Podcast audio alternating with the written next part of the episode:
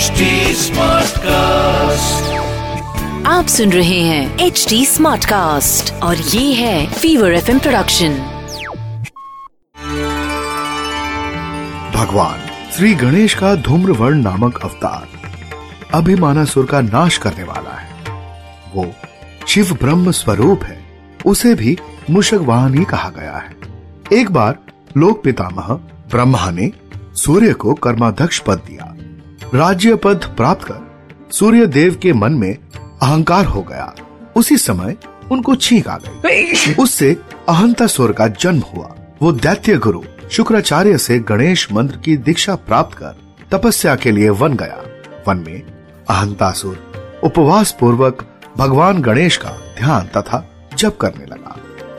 सहस्रों वर्षों की कठिन तपस्या के बाद भगवान गणेश प्रकट हुए।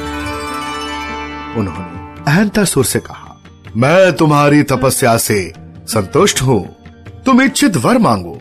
अहंतासुर ने उनसे संपूर्ण ब्रह्मांड पर राज्य, अमरत्व, आरोग्य तथा अजय होने का वर मांगा।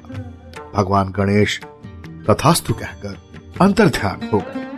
अहंतासुर लौटकर शुक्राचार्य के चरणों में प्रणाम किया। अपने शिष्य की सफलता का समाचार प्राप्त कर शुक्राचार्य परम प्रसन्न हुए।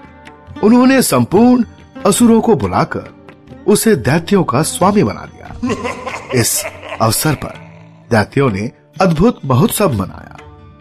विषय प्रिय नामक नगर में अहंतसुर सुखपूर्वक निवास करने लगा। उसे सर्वाधिक योग्य पात्र समझकर प्रमदासुर ने अपनी सुंदर कन्या उसके साथ ब्याह दी।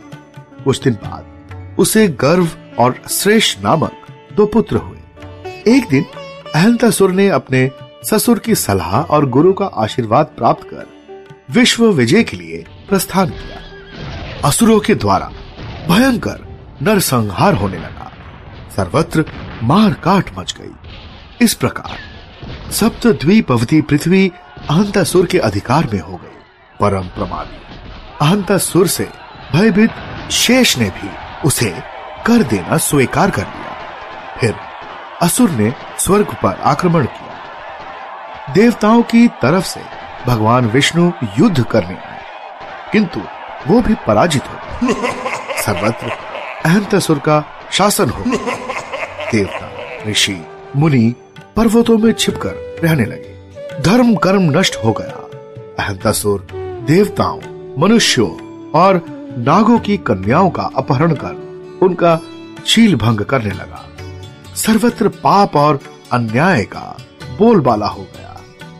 चारों तरफ़ से असहाय होकर देवताओं ने भगवान शंकर एवं ब्रह्मा की सलाह से भगवान गणेश की उपासना करना शुरू किया। सात सौ वर्ष की कठिन साधना के बाद भगवान गणनाथ प्रसन्न हुए। उन्होंने देवताओं की विनती सुनकर उनका कष्ट दूर करने का वचन दिया। पहले धूम्रवर्ण ने देवर्षि नारद को दूत के रूप में अहंतासुर के पास भेजा।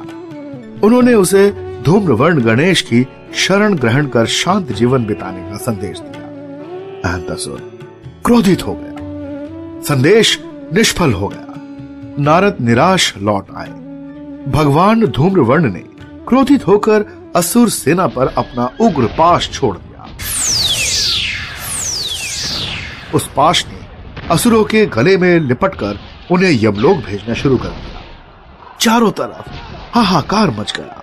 असुरों ने भीषण युद्ध की चेष्टा की, किंतु तेजस्वी पाश की ज्वाला में वो सभी जलकर भस्म हो गए। निराश अहंतसुर शुक्राचार्य के पास पहुँचे। उन्होंने उसे धूम्रवर्ण की शरण लेने की प्रेरणा दी। अहंतसुर ने भगवान धूम्रवर्ण के चरणों में गिरकर क्षमा मांगी।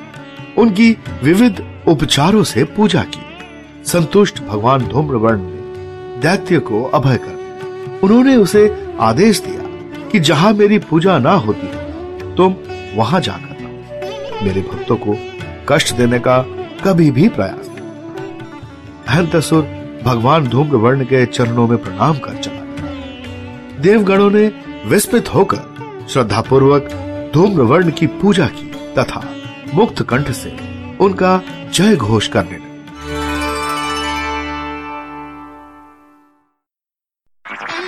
आप सुन रहे हैं एच डी स्मार्ट कास्ट और ये था Fever FM production H Smartcast